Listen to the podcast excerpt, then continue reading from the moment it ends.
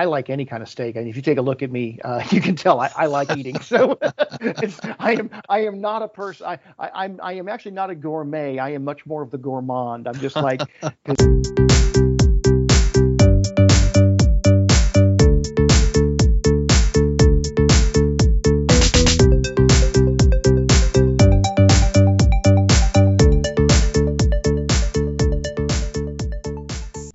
Welcome, everybody, back to another episode of The Cloud Whisperers. I'm David Broussard. And I am Brian Cheatham. Welcome, Brian. This is episode twenty-one of The Cloud Whisperers. Are, we are now theoretically legal to drink inside of this episode now because we're twenty-one, right? That's right. Yep, yeah. yep, yep. I might, I, I might be drinking already. I don't know. It's, uh, I might have been drinking already. Well, who knows at this point in time. So other other than getting schnookered uh, before we do a podcast, uh, what yeah. have you been up to lately, Brian? Well, you know, it's, uh, you know, when I'm not drinking, um, I, I've, I've had the challenge lately of of multiple Office three sixty-five accounts and having to manage multiple calendars. Mm-hmm. Um, I've got my Git Cloud Savvy um, right. calendar. Um, that's most of my entrepreneurial type of uh, activities. Mm-hmm. And then I have, you know, the the subcontracting work that I'm doing for for Quest, which is migration in nature and all of that. And mm-hmm. and Halcyon is the name of the kind of the, the company I'm working through. So there's three Office three sixty-five calendars that I have. Mm-hmm. And the the challenge that I've had recently is that I it's hard for me to manually keep up with those events, right? I can add all of those accounts into Outlook, right? I can right. add them all into Outlook, and right. I can do the side-by-side view with the calendar, or I can do the overlay, which I really love. Yep. I've always loved yeah. that. Um, but when it comes to booking something on my calendar, I want to make sure that it's blocked off on the other calendars.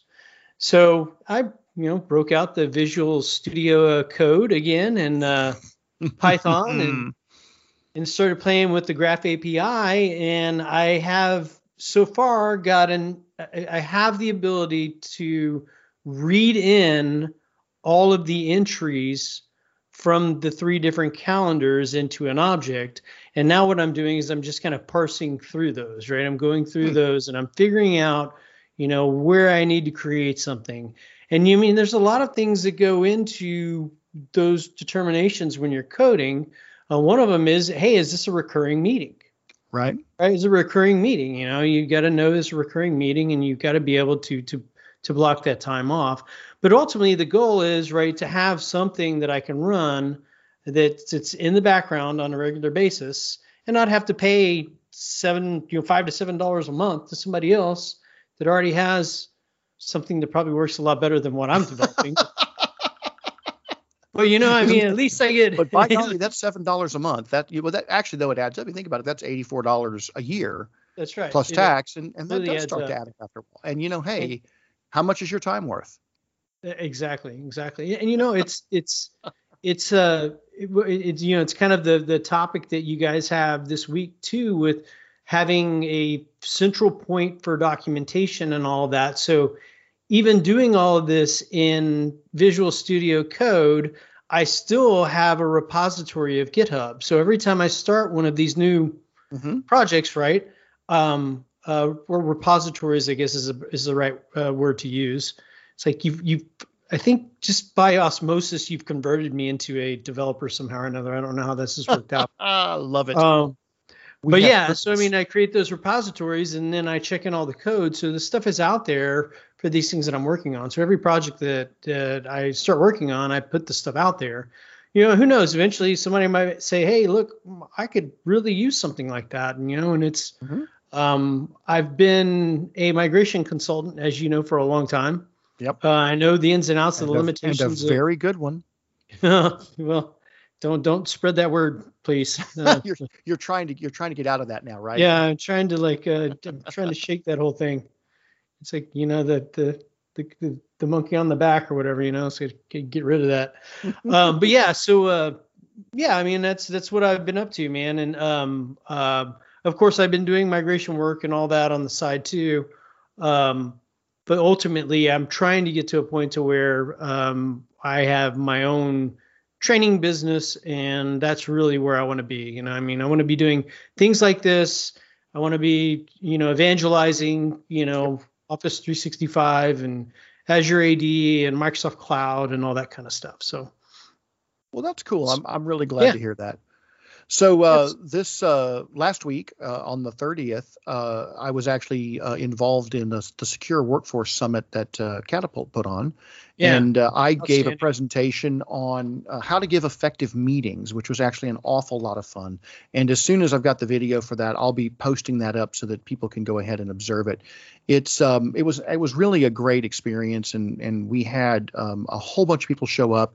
And, you know, really one of the things that I, w- I would point out that we learned about this and, and I pointed out to people is, you know, running meetings doesn't really matter. We're talking about technology, right? Whether it's a virtual meeting or an in pl- in-person meeting, there are certain yeah. things that you got to do, right? Start on time, stop on time, take yep. notes, share them afterwards, make sure you have action items. There's just a bunch of, of, of things that we all know we should do, but then we don't. And then we're sitting there afterwards going, man, that meeting should have been an email. Right. Yeah. And so, yeah. well, anyway. All right. So today we have a special treat for the listeners of the Cloud Whisperers. We have David Warner and Hugo Bernier, who are part of the Sharing is Caring initiative. And we're going to talk to them about that initiative and what they're doing. Welcome, gentlemen. How are you guys doing today? Doing well. Thank you. I am Hi. wonderful. Thank you. Well, I'm, I'm, I'm glad to see the two of you guys. And, uh, you know, um, David is a coworker of mine at Catapult, and he has been preaching to me about sharing is caring for a long time. And I actually, you know, finally I said, okay, I, I've got to go do this thing that he's been talking about. And uh, I just to shut him up at the very to, least, yeah, right? Exactly. just just to, to to make you get off my back about this, right? And uh, you know, lo and behold, you know, I, I I've gotten involved in this, and now the the bug has really bit me uh, to to get involved in the kind of stuff that you guys are. Are, are are talking about. So let me ask you guys first to introduce yourselves. Uh, Hugo, why don't you go first and tell us just a little bit about yourself? Uh, well, my name is Hugo Bernier. I've been uh, working in I T for over forty years, and I started working with SharePoint uh, well before it was called SharePoint. So over twenty years ago, it was called Tahoe uh, Tahoe. That's why my blog is called Tahoe Ninjas. Oh, wow. And uh, yeah, I'm a former McKinsey and Company uh, consultant. So I, you know, I used to be that I T guy that if you didn't know what I was talking about, you were wasting my time. And uh, then I, I, I learned to be a management consultant and help to be nice to people when I was talking to them, you know. uh, and so now that's kind of what I do is I'm an independent consultant, and uh, I help uh, I help deliver projects. Usually that have to do with Microsoft three sixty-five, SharePoint, or Dynamics. Mm-hmm. And it's usually projects that have failed two or three times before. Um, I get to go in, and I'm kind of like the cleaner. That's mm. and and I'm also. Uh, do, do, do you have the white jumpsuit when you come in? yes, yes, absolutely. Awesome. Uh, and I'm also a member of the, P, the Patterns and Practices team, uh, what we call the P and P team. Cool, cool. Mister Warner, how about yourself? Hello, everybody. Uh, my name is David Warner. I work for Catapult Systems. Uh, as Dave Broussard had mentioned, we work together. I live in Los Angeles, California. Um, I, too, have been working with SharePoint for longer than I think I can even remember back in the two thousand seven days. It had already originally been or officially been SharePoint at that point. Uh, but I'm an M V P member of the P and P team as well. I'm hugely passionate about sports uh, as well as the community. So if you ever see me in any uh, webinars or video webinars, you'll you'll see me with a lot of crossover helmets behind me, football and hockey uh, crossing over to, to Microsoft. So I like to get creative there. Um, Humans of I T Ambassador for twenty twenty-one. Uh, I'm, I'm really big on making personal connections in the community and believe that our interests and our personal uh, interests and and you know, our tech loves and all that kind of bleed over into our personal life. And that's really what makes up our our uh, our personality. So love to collaborate with the community um, and looking forward to talking more here today with you gentlemen. And I can't stand people. yeah, that's, that makes for a good pairing with you two. So, so, so that actually leads to like one of the most important questions, right? So this whole Sharing is Caring initiative, Where did you come up with this idea? How did this whole thing get started? Uh, Hugo told me he hated me, and I said, I'm going to change that forever. no, no, it uh, it actually started uh, as just kind of an idea back at the SharePoint conference in, I guess it was twenty nineteen. Um, I was in a P and P um, session with Vesa, and he was talking about how we are an open source community. We are an inclusive community. We we love contributors. We want people to feel like they can contribute. Uh, but he understood that it was kind of, there's some hurdles around it. Some of it's fear, some of it's GitHub, um, some of it's just the unknown, right? It's it's a combination of both, fear of GitHub or fear of, do I have a place here? Will I be ridiculed if I make a mistake, et cetera? And so after that session, he and I were sitting next to each other, and I said, I got an idea.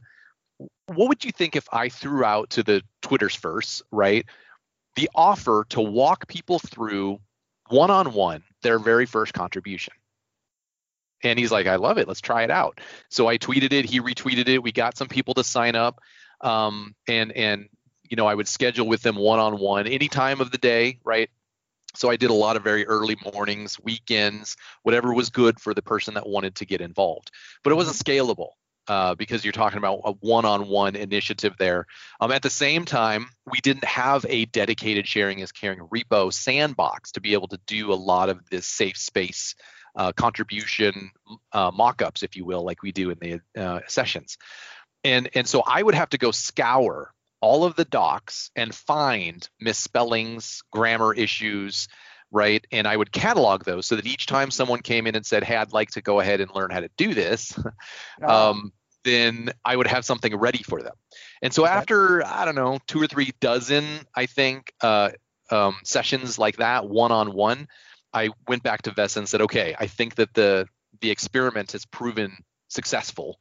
Let's take this to the next step. What if we had a dedicated resource that kind of is a safe space where we can emulate these scenarios, like misspelled words like we do in the first time contributors, yeah, or incorrect casing, et cetera, or emulate community docs or SharePoint Framework web parts, et cetera. And he said, that's great, let's do it. Then we can actually scale at that point because we can have sessions with multiple people joining. We can pre-create the assets in advance for them.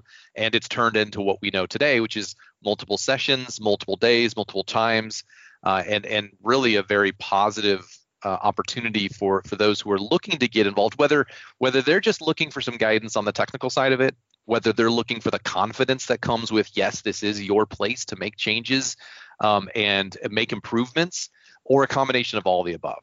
Uh, it's it's uh, it, and it continues to grow from there. All right, so now, David, I see where you got this idea from, and this this is so very David Warner, and the David Warner that I've known for years working to him, who will just take something on and go after it like a pit bull terrier, um, and and make sure that this thing happens. Hugo, how did you get involved in this whole thing? Well, um, David and I had been doing a few uh, presentations together. Uh, you know, uh, you you may notice that uh, you know David does a lot of co-presentations, and I do the mm-hmm. same thing. And um, you know, we do that because sometimes, you know, when you watch a technical presentation and the same person is demoing very boring code, uh, it, it can be difficult to stay up to date, or not up to date, stay awake. Uh, and so what we do is by by pairing during the, the demonstrations, we kind of take over at different points of the, the, the conversation, and we wake up people, right? So if you hear okay. David for a while, you fall asleep, and then I start talking, you're like, oh, yep. What happened? Um, Hugo got tired of watching me fall asleep in my own sessions, and it's like, oh right. my God, I need to help this guy out. Ah, yes, so we do, it's a, it, it's a strategy we use for uh, for our presentations, and uh, we felt that it would be, uh, or I think David felt that it would be good to have two people presenting at the Sharing is Caring sessions. So he offered me to help. And, you know, I'm the world's laziest developer, so I'm always looking for opportunities to to get credits for doing absolutely nothing. And that's exactly what I do in the sessions. Yeah, and he's lying out his teeth. It could not be possible without him. And, and, and I mean, what he does behind the scenes on those sessions is completely and, and utterly priceless, because there is a lot that happens in the process of contributing and creating yeah. issues and collaborating with the repos that do make up the Patterns and Practices initiative. And we we take what normally would take days or weeks, and we accelerate it in the fashion of uh, of an hour or an hour and a yeah. half. And and yeah. it's only possible by way of Hugo's uh, being the partner with me on that. And we have others getting involved as well. Um, Yannick, mm-hmm. who is also on the P N P team, is going to start assisting in some other M V Ps because we really we need to scale. Right. We're going to have a lot more sessions than just the three we have now. Um, and so we need to be able to scale and and uh, ensure that there's availability for everyone around the globe. Yeah, I like That's to compare it to the Blue Man Group, uh, where, you know, you have the original Blue Man Group, uh, and then they started hiring other Blue Men to to do more Blue Man Group shows all over the world.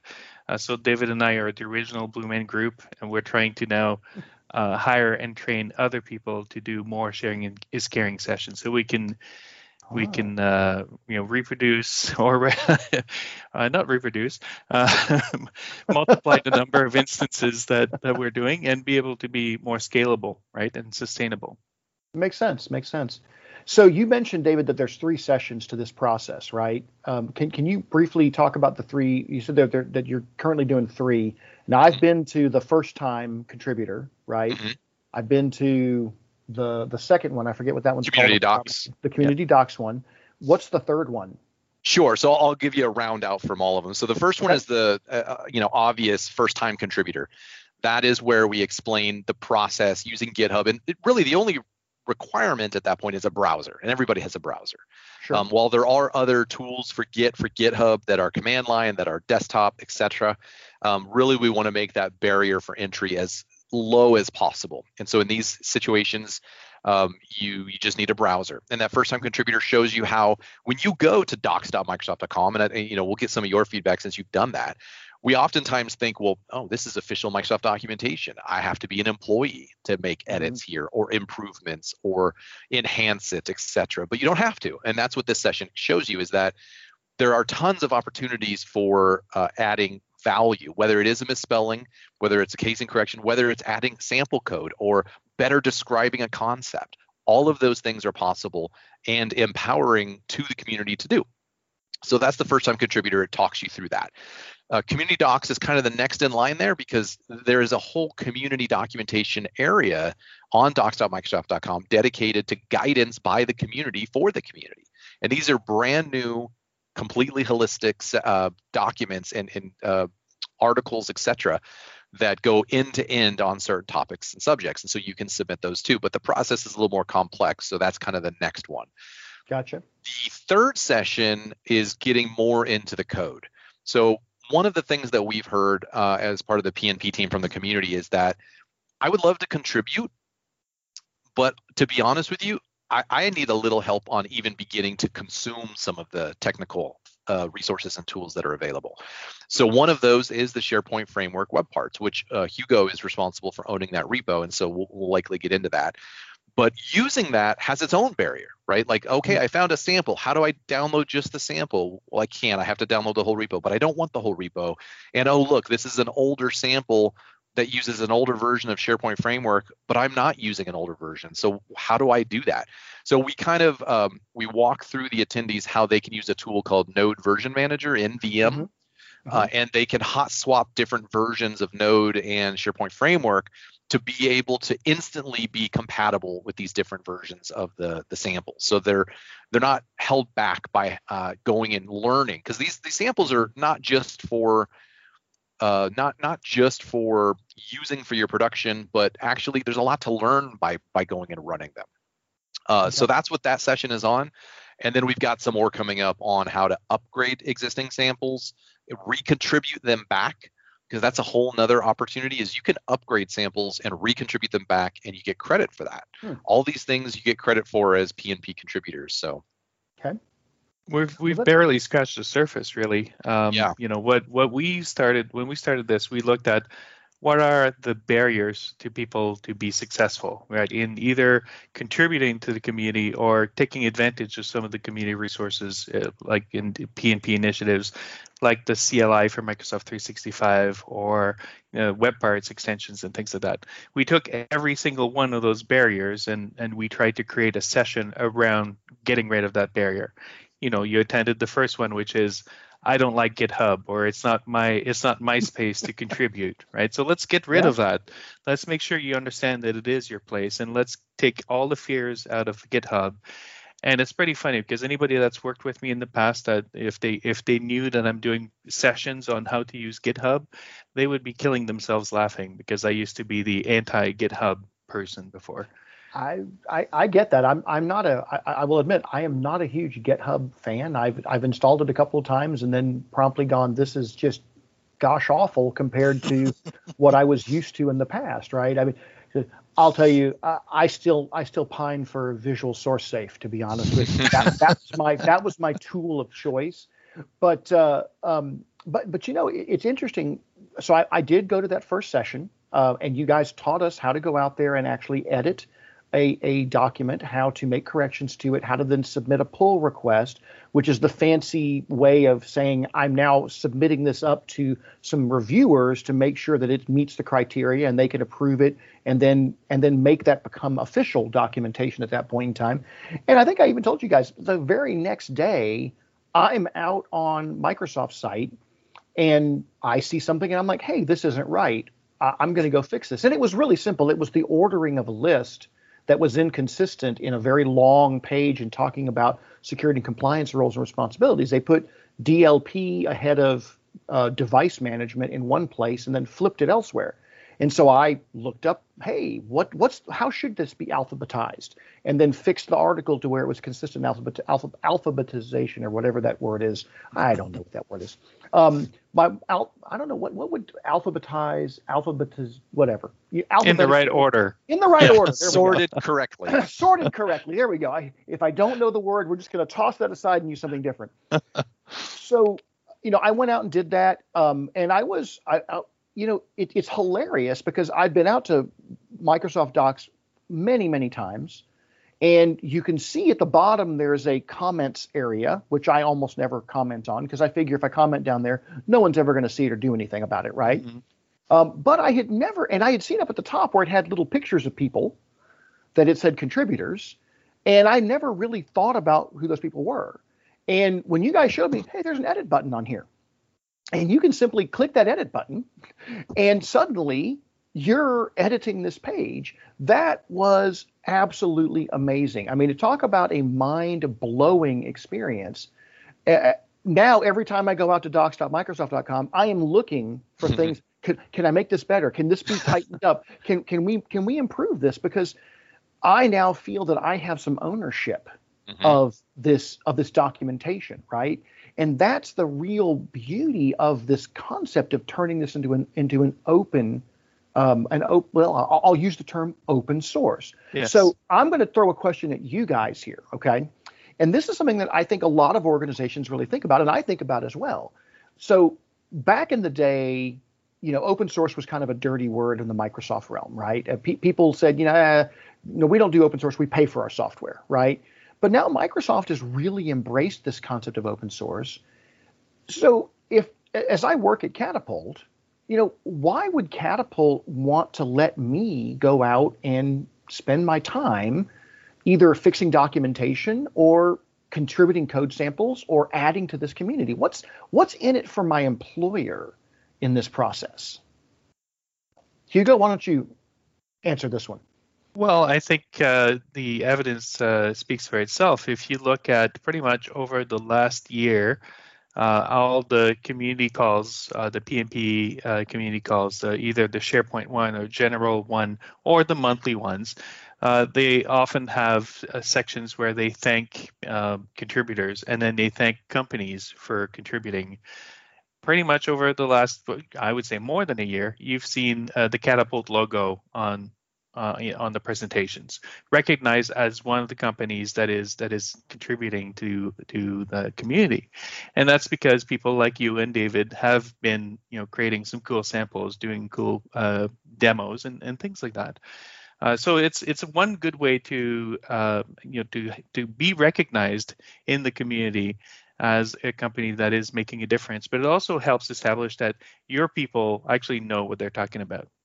Right. Mm-hmm. So, yes, you know, should we hire David uh, to work on our project? Uh, I don't know if he knows his stuff, but, you know, he's always talking about SharePoint. He uh, his name is always mentioned in all the SharePoint calls. So maybe he knows something. Right. And I think that's that's one of the great values, is to be able to to illustrate that. Hmm. Yeah, and, and I'll add to that because the, the companies do get recognition, so that's great. And and in this day and age of accelerated innovation by Microsoft, uh, companies want to know that who they're working with or who they're hiring is keeping up to date with the latest and greatest. Mm-hmm. And that's a challenge for everyone. I mean, I'm I'm not going to lie, it's a challenge for all of us on this call because we're yep. single people. But together, we're able to help one another. And that's what makes this such a fantastic global community. I think you also get people out there criticizing and saying, well, you know, it's it's really Microsoft's responsibility to, to do all of this. It, it, you know, really it's not the community's responsibility. It's Microsoft's responsibility to upgrade the code and make sure the documentation is in order. Truth be told, Microsoft has limited resources too. They're not, a, you know, an endless pit of money or resources. And so if we were to take that approach and just stay hands off, there's going to be a limit. There's going to be a bottleneck of how much they can improve upon within a set period of time. But if we all take ownership, as you have said, Dave, I, you have ownership now, you have invested mm-hmm. interest, uh, then we see that acceleration of innovation occur faster. And it helps everyone in, in the community. Um, and so I think when companies let their people work on, or their developers or employees work on these open source initiatives, it does a number of things. One, it helps recognize the company, as Hugo had mentioned. Two, it actually gives a little icing uh, cherry on top for the employee because they get, like you said, their name is now associated to some of these controls or documents or samples, and they're getting recognized for it. Yep. And everybody loves to be recognized for the work that they put in. Um, and additionally, it's now a better way for them to keep up to date. So now they're working with yep. not just their own team, but your your team within an organization has now expanded to this global team all over the world that you're making contacts at. And you know what? Um, I think Tracy Vanderschiff says said this. We were just talking because we're doing a reactor together later this month. But she said, I don't always know everything, but I, or maybe this is you, Hugo, says this. I've been talking to a lot of you guys lately. Uh, I don't know everything, but I know someone who knows it. Mm-hmm. Yep. Right. Uh, and and that's really what the community is, is is it connects us in a way. And so, yeah, organizations definitely benefit by it, because if you leave someone on their own to go keep up with new technology, just say it's your responsibility to keep up.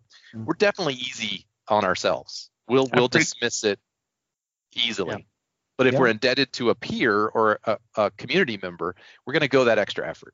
Yeah, Hugo? That's true. I, b- I believe my quote was, I don't know anything, but I know someone that I can take the credit for knowing.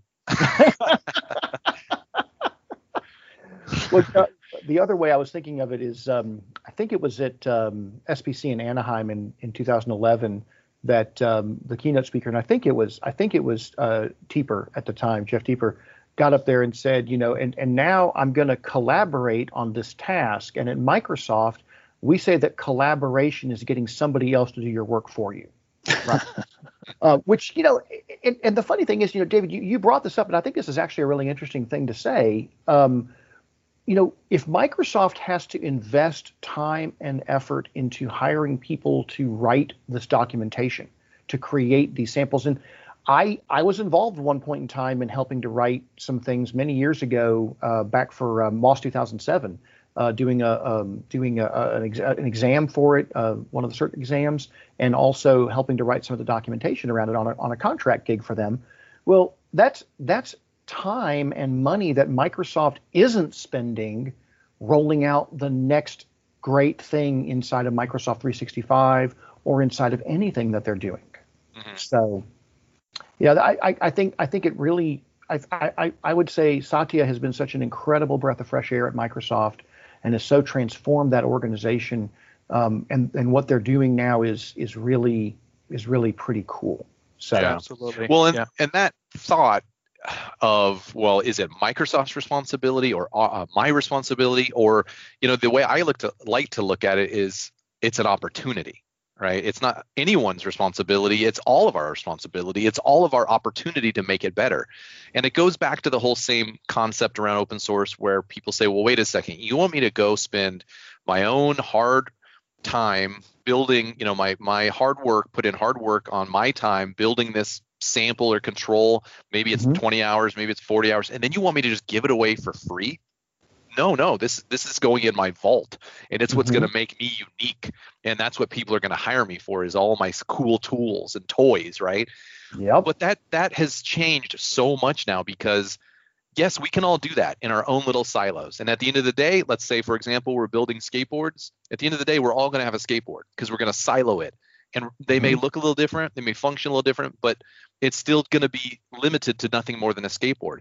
But when we work together and uh, we start looking at improving on every aspect, that skateboard eventually becomes a rocket ship in a lot faster, more condensed time. And so Absolutely. I think that we're yeah we're seeing that that that kind of collaboration occurs where we're willing to open up and let others in to what we have started, and and it. It doesn't need to be, some may feel territorial around it, like, well, that's mine. And uh, they may feel like, well, I I didn't come up with the idea to improve it, so they may feel bad, but we're, right. we're imperfect, right? So we're we're never going to think of every aspect, but together we can think of a, a lot more improvements together than we would alone. And I think on the fear side of it, where, well, why would someone still pay me if I give them the code and I give them the the solutions? And, and the truth is, is that because it's the same reason that people will pay Hugo as a former chef one hundred dollars to go cook them a steak dinner, even if he gave them the recipe and the ingredients and the instructions on how to do it themselves. They like the experience. They don't have the time. They know they're not going to get it as good as Hugo is going to uh, uh, prepare it for them, mm-hmm. right? And so even though they're given all those instructions, they're still going to pay someone. And I feel it's the same in technology. We can give them the code, we can give them the instructions, we can give them documentation. And at the end of the day, they're still going to turn back to us and say, very cool. Can you can we pay you to go ahead and do that for us? Right? There's no real fear that we should be had about giving away a secret sauce. Well, I well, have a real life example actually uh, that happened mm-hmm. today. Um, a while ago, I was talking to someone at Microsoft, and uh, they were saying, "Hey, do you know if there's a way to integrate um, adaptive cards inside of SharePoint?" You know, I'm like, uh, "No, but it w- it would be pretty easy, right?" Then they're like, oh, okay, well, it would be nice because one of the cust- one of my customers would like to do this. So I'm like, okay, you know, good to know. So I went home and it was kind of bugging me. I was like, oh, it sounds like it would be so easy to do. So I put together an adaptive card web part, um, and I built it. I, I launched it on uh, on the um, the App Store, or not the App Store, sorry, the Sample Store. And uh, really quickly, Paul Shaflin actually took my sample and he said, hey, this is a good sample, but it would be really cool if uh, you could do it using adapt, uh, React Hooks instead of uh, React classes. And I'm like, I'd love to, but I actually don't know uh, React Hooks. Uh, so he took probably a couple hours where he took my sample and he converted it to React Hooks. And uh, so he, of course, he asked me if it was okay and everything, but he he took my sample, converted to React Hooks. So now I'm able to look at the before and after of a sample that I know inside out, uh, and I'm able to compare, okay, this is how I did it. This is how he did it. Okay, great. Now I know how to use React Hooks, and I've been using mm-hmm. React Hooks ever since, thanks to him. We demoed uh, that web part, uh, and I've demoed it uh, a few times since. But today uh, I got an email from someone saying, hey, you know, would you be willing to help us? Um, I know you have the code and I've seen the code, but we're trying to do this. And they describe what they're trying to do. Would you be willing to help us? Now, from uh, coming from an independent consulting perspective, this is great, right? This is a potential client that I can I can line up a gig. Uh, even though it started as something that I did for free, Um, I established myself as someone who understands adaptive cards, and you know, understand mm-hmm. how to do this stuff. And it, it's a great value, I think, for everyone. We all benefited from it. Hmm. That, that, that That's a great story. I, I love that because, you know, I, I think the other piece of it is, you know, we're we're not necessarily being paid for, as David said, you pointed out, this whole concept of I have a library of code. And I used to actually, I usually have a whole library of classic A S P scriptlets that I used to use way back in the day, dating myself, right? Um, but but I had a whole bunch of things, and I had another coworker who, at one point in time, he went out and wrote a a CRUD generator for uh, for uh, Visual Studio in C Sharp, and you would point it at a database, and it would build all of your CRUDs, your your, cool. your, your all your all your not just the the uh, the S Q L statements, but also the the the wrappers, right? Because it's really a pattern at that point in time, right? And if you think about it, the whole concept of patterns and practices is what are the patterns and what are the practices that we want to apply to how we're developing software? And if you can show that you're good at that, if you can contribute and you can consume, right? And even if it's just consuming, but but either way, once you're once you're involved in that, that makes you more innovative. That makes you, means you're going to be able to develop things a lot faster. So I, I will tell you guys one quick story along the same line. I was working with a, a company at one point in time, and they really wanted to get uh, a file tran- that was transferred to them via S S H, and then it was encrypted using P G P encryption. Well, there's no native way to decrypt that stuff, right? Mm-hmm. But I was able to go out into into GitHub and find a P G a, a, a um, uh, an Azure function that was a P G P decryption uh, module, black box, and we were able to solve the problem for the client. And that's a great way of building and solving problems really, really quickly. Um, if if you can't do that, I think it's going to become harder and harder for you to sell yourself uh, and and your and Uh, David, uh, for our purposes, right, it's going to be harder and harder for our organization. Hugo, you're independent, but if you work for an organization, it's going to be harder and harder for you to sell your organization's capabilities if you're having to reinvent the wheel every time, as opposed yeah. to, yeah. reinvent the wheel or compete with those who are already leveraging the tools that are available that allow them to deliver yeah. faster and more efficiently because of that. Yeah, exactly. Well, ultimately, it's making it easier for everyone to innovate, right? Mm-hmm. And mm-hmm. and uh, people will remember the innovators, the people who kind of improved things and made things better, not the people that just did exactly the same thing over and over again. And that's that's what we're we're trying to do here. Is instead of you having to create, I don't know, a uh, you know web part title on your web part, why don't we create a control in the reusable uh, P M P reusable controls that allows you to create an editable title for your web part, so you don't have to worry about this, and you can focus on the next cool thing. Mm. And you know, hopefully, uh, you save so much time that you have time to create new controls for us. That's a great way of doing it. So let me ask you, gentlemen, um, how do you get involved? What what where, where can you go? What's the website? Um, you know. When do you have these sessions? How can I find out more? Yeah, so uh, getting involved from the sharing is caring perspective, you would go to aka.ms forward slash sharing dash is dash caring. Uh, okay. I'm sure Dave will include this in the, the blog post and all that. Um, mm-hmm. The primary landing page for Patterns and Practices, though, uh, is a little simpler, aka.ms forward slash M three sixty-five P N P. Now that will take you to our, our fairly newish primary landing page, which will provide you access to all the projects and the initiatives, as well as the Sharing is Caring program, uh, the other tools and resources, the sample galleries, et cetera. So it really kind of is your one-stop shop for all things Microsoft three sixty-five Patterns and Practices. Okay. Um, as far as, as where you would wanna start reaching out, Sharing is Caring is great because it kind of gives you that open awareness, right? As as you had said, David, it opened your eyes to, holy cow, I've been on this docs dot microsoft dot com site over and over my entire career. Never once did I think about, hey, I could make a change here, whether it's a spelling correction, casing correction, or overall enhancements of the document itself. And so it opens your eyes, um, and then it starts giving you access and ideas. Well, if I can do that there, what else can I do where? And that's where the additional sessions come in. Okay.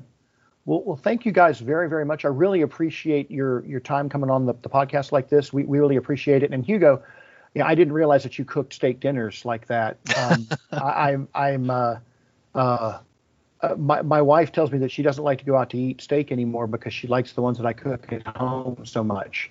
Uh, I've got my own special sauce, special recipe, I should say, of a rub that I put on them when I cook them. So maybe sometime when we'll you get down trade. to Texas, we will have to. Uh, well, I'll have to cook you a steak, and you can cook me a steak, and and uh, I can. Uh, I like any kind of steak, and if you take a look at me, uh, you can tell I, I like eating. So it's, I am. I am not a person. I, I. I'm. I am actually not a gourmet. I am much more of the gourmand. I'm just like, because just give, give me, give me all the food, and I'll be very, very happy. So thank you guys very, very much. I really appreciate you guys coming on. Awesome. Thanks for having us, guys. That. Well, Brian, that was an amazing experience talking to those guys. But it is time, once again, for one last thing. So, Brian, what is thing. our what is our one last thing well, going to be today? I threw out three topics to you beforehand, right? Yeah, the the one last one last thing that I always forget. You know, the one oh, last thing yeah, I always yeah, we, yeah, we, we yeah. always we always joke about that or whatever. Uh-huh. I'm I'm intrigued. I'm intrigued about to about several things, right? Oh, okay. I'm, I'm, I'm intrigued, number one, about the concept of a of a virtual debate. Oh, I was hoping you were going to pick that one, because you know my virtual my, debate. My, my hobby is politics, right? Yep. And uh, we've watched. Uh, and you're actually wife, really good at it. I, uh, you know, it, it's something that I, I I'm passionate about and I enjoy watching. But my wife and I have watched um, both the first presidential debate and now yep. the vice presidential debate. And, um, you know, uh, that that presidential debate was it was an event. I will admit yeah. that I have never seen something quite like that. Uh, but, you know, so, now they've now they've talked about making yeah. it virtual for the second one. Right. And, you know, it kind of got me to thinking about that. And, and I, I'm thinking about it because it's supposed to be a town hall style. But if you think about it, that really Um, that's not that different than doing a T V remote engagement anyway. So, you yeah. know, in a T V remote engagement, you're in a room standing in front of a backdrop, or if you see right. Congress people, they're standing in the Capitol someplace. Um, and there's just a camera in front of you and you're talking to it. And there's a little light that pops on and you've got an earpiece in so they can tell you when, you know, when they ask you questions yeah. and you see those pauses. I mean, I don't think it's going to be all that different From a, from from doing right. a normal T V kind of thing. What what are your thoughts on that? Well, I mean, I think it's the first and foremost, it's the politics of it, right? I mean, it really well, is yeah. the politics of it. You know, it's uh, it's it's the politics of, hey, you know what? Uh, uh, I, I I'm I, I don't want to wear my mask or whatever. I don't want to do this. You know, it's it's all that sort of thing, right? I mean, and and, and sure, the, sure. That that to me. kind of kind of muddies the water a little bit. But what's really interesting is I, I agree with you that, you know, th- this has changed the landscape of everything that we do, right? Mm-hmm. It's just completely changed the landscape of everything we do. I mean, think about the way that, the, you know, the, the mail-in ballots and just some of the things that, that you yeah. know, have been coming about, you know, I mean, I, I, I it's, it's just, it's interesting to think about it from that perspective. And if you really truly think about it, when we first started the Cloud Whisperers, yep. I mean, we always sat in a conference room right across from each yeah, other. Yeah, we did. And we literally had a microphone sitting in between us. Yep. And, and you know, we were face to face. And, you know, I, I have to say that I, I, I enjoyed that time. I enjoyed that time of sitting face to face with you and all that. I mean, I think it was different from an energy perspective or whatever, but I think we're also getting used to this concept of being oh, yeah. remote all the time. Yeah. You know, how many of these well, last, it's, it's a little the last probably twelve episodes, you know, we've yeah, done remotely. It's a little harder for us to get physically together yeah. when we don't work for the same company anymore. And also right. when we're, you know, having to stay, stay home all the time because of, of COVID. So yeah, right. it, it, I think we could adapt. I think it'd be really cool if they actually ran the meeting in like Microsoft Teams, right? I mean, it could yeah. be Zoom as well, right? But my whole point is it would be cool as anything if you had like three little windows that popped up, yeah. you know, the moderator and the two people that are just popping up. And then, and then I could just imagine like, you know, Trump and Biden like changing their backgrounds all the time, right? You know, I'm gonna I'm gonna put in a background of me on the beach. I'm gonna put a background on me in the front of the White House. You know, it, yeah. it would, that would just be hilarious to me. Uh, But, uh, you know, obviously, technically, it's going to be easy to do. It's no different than doing a uh, a remote T V spot. But what what you do lose, and this is this is and I think this is why there's some pushback on this whole thing. You're, you're going to lose some of the energy of being able to play off the other person. I mean, yeah, even with sure. you and I, we can see each other because we, we video record this thing. Yep. Um even though we're an audio-only podcast. But I like yeah. the fact that I can point at you. You know, you can see my my expressions because I talk with my hands. Right. Um, I can see yours. And, and and that makes it easier to read the body language off it. By the way, yeah. one of my tips in my eff- effective meetings is use video as often as possible, right? right? Because video makes it more more responsive. Well, I love so. it. You know, whenever I, I say something, you know, pretty dumb or whatever, you look at me with this kind of glazed over look. Oh, there goes Brian again. Yeah, there he goes. Oh, all right, reel him back in. You know, it's like the, you know, the Jim Carrey, reel him back in. That's awesome, man. Um, well, I think we have come to the end of yet yeah. another episode, Brian. So now that our, our, our podcast is twenty-one, our podcast is legal to drink, uh, we will go forth and, and do that. But what you need to do, dear listener, right, is find us on iTunes, find us on Spotify, find yep. us on Google Play, and of course on SoundCloud. Subscribe, leave a review. You know, we we love to hear from you. If you want to reach out to us, you can find us on Facebook. You can find us on Twitter at The Cloud Whisperers. And you can even email us at cloud whisperers at outlook dot com. Yeah, and I really, I really am enjoying having these guests and everything come into the podcast and all that. I mean, it really is making, you know, uh, stuff a little bit more exciting for people or whatever that are used to just listening to us. So it's like great to have David Warner and and uh, and team or whatever. So uh, Hugo and Hugo yeah. was his name. See? Hugo, Hugo, there you go. Hugo, got it. All right, all right, David. Awesome, right. Good stuff.